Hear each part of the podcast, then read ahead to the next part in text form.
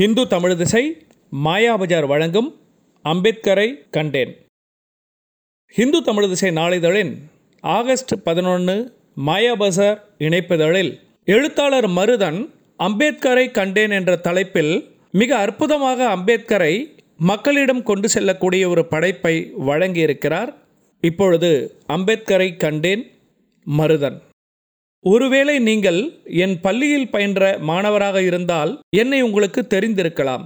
நான் கே. ஏ. கெலுஸ்கர் வில்சன் மேல்நிலைப் பள்ளியின் தலைமை ஆசிரியர். சரி என்னை தெரியாவிட்டாலும் பரவாயில்லை. என்னை பற்றி பேசுவதற்காக நான் வரவில்லை. என் மனதில் ஆழமாக பதிந்து போய்விட்ட ஒரு மாணவரை உங்களுக்கெல்லாம் அறிமுகம் செய்யவே வந்திருக்கிறேன். ஒவ்வொரு நாளும் வகுப்புகள் முடிந்ததும் அருகிலுள்ள பூங்காவுக்கு நடந்து செல்வது என் வழக்கம். ஐந்து மணிக்கு நுழைவேன். எப்பொழுது கிளம்புவேன் என்பது அன்று என் கையிலுள்ள புத்தகத்தை பொறுத்தது. அமைதியான அழகான சூழலில் அமர்ந்து படிப்பது எனக்கு மிகவும் பிடிக்கும். அப்படி படித்து கொண்டிருந்த பொழுது ஒரு நாள் தற்செயலாக அந்த மாணவரை பார்த்தேன். இந்த உலகில் நானும் என் புத்தகமும் மட்டும்தான் இருக்கிறோம் என்பது போல் மரத்தடியில் காலை நீட்டி அமர்ந்து கொண்டு மும்முரமாக ஏதோ படித்து கொண்டிருந்தார். மறுநாள் அதே இடத்தில் அதே காட்சி. யார் இவர்? அப்படி எதைத்தான் விழுந்து விழுந்து படித்து கொண்டிருக்கிறார்?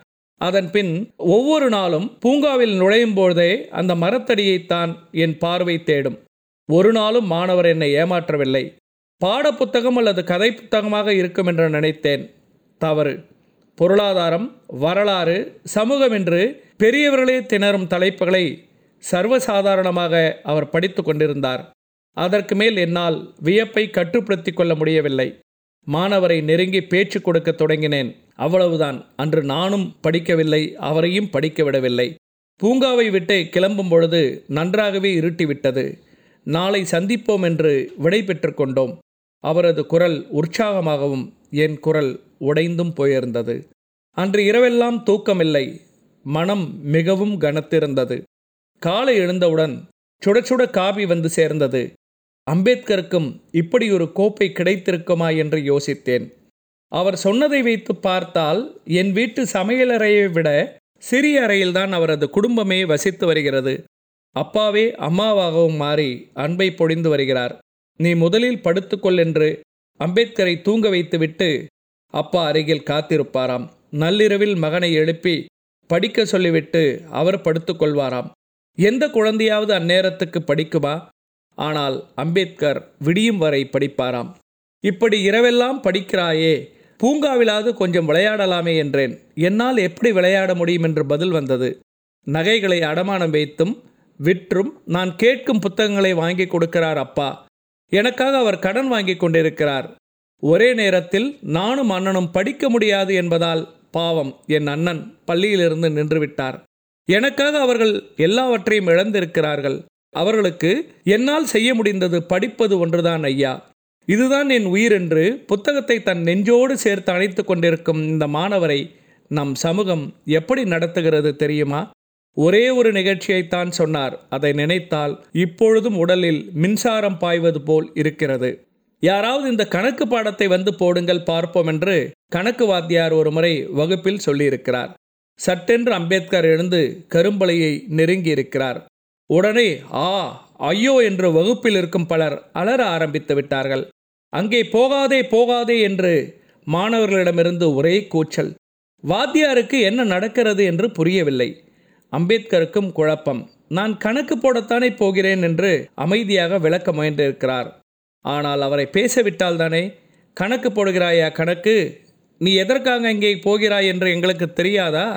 பலகைக்கு பின்னால் தான் நாங்கள் எங்கள் உணவு பொட்டலங்களை வைத்திருக்கிறோம். தாழ்ந்த சாதியை சேர்ந்த நீ பலகையை நெருங்கினால் எங்கள் உணவெல்லாம் அசுத்தமாகி விடாதா? அதுதானே உன்னுடைய திட்டம் என்று கூக்குரலிட்டிருக்கிறார்கள் மாணவர்கள். இதை சொல்லும் பொழுது நிலவின் ஒளியில் அம்பேத்கரின் கண்கள் மின்னிக் கொண்டிருந்ததை கண்டேன். அந்த கண்களை என்னால் இனி ஒருபொழுதும் மறக்க முடியாது. அந்த கண்களில் அச்சமில்லை குழப்பமில்லை அவநம்பிக்கை இல்லை எதிர்காலம் குறித்த கலக்கமில்லை. நான் கற்கத்தானே விரும்புகிறேன். என்னை ஏன் இப்படி செய்கிறீர்கள்? என்னும் கோபம் கூட இல்லை. வெறுப்பின் நிழல் கூட இல்லை. மாறாக நான் ஒருபோதும் படிப்பதை நிறுத்தி கொள்ள மாட்டேன் என்று அறிவித்தன அந்த கண்கள். படிக்க முடியாமல் தவிக்கும் லட்சக்கணக்கான குழந்தைகளுக்காக நான் படிப்பேன். அவர்கள் வீடுகளில் ஒளி நிறையும் வரை படிப்பேன். எங்களை ஒதுக்கும் சமூகத்துக்கும் சேர்ந்து படிப்பேன். அவர்கள் மனதிலிருந்து இருள் விலகும் வரை நாங்களும் மனிதர்களை என்பதை அவர்கள் மெய்யாக உணரும் வரை நான் படிப்பேன். அன்று முழுக்க பள்ளியில் அம்பேத்கர் தான் என்னை ஆக்கிரமித்திருந்தார். மாலை மணி அடித்ததும் விறுவிறுவென்று நடந்து பூங்காவை அடைந்தேன். எனக்காக அம்பேத்கர் காத்திருந்தார். அவரை நெருங்கியதும் அவர் கரங்களை பற்றி கொண்டேன். கையோடு எடுத்துச் சென்றிருந்த புத்தகத்தை அவர் கைகளில் வைத்து அழுத்தினேன். அம்பேத்கர் இது புத்தர் பற்றி நான் எழுதியுள்ள புத்தகம். உன்னைப் போல் தேடி தேடி அறிவை திரட்டியவர் புத்தர். கிடைத்த வெளிச்சத்தை உலகெல்லாம் பகிர்ந்து கொண்டவர். இவர் நிச்சயம் உன்னை கவர்வார் என்று நம்புகிறேன். சற்று நேரம் பேசிவிட்டு அங்கிருந்து கிளம்பினேன். கதவை திறந்து கொண்டு வெளியேறுவதற்கு முன்பு ஒரு முறை திரும்பி பார்த்தேன். நட்சத்திரங்களுக்கு அடியில் அம்பேத்கர் புத்தரை பற்றி கொண்டிருந்தார். புத்தர் அம்பேத்கரை பற்றி கொண்டிருந்தது போலவும் தெரிந்தது. நான் கண்ட அம்பேத்கரை உங்கள் மனதிற்கும் கொண்டு வருகிறேன். நன்றி.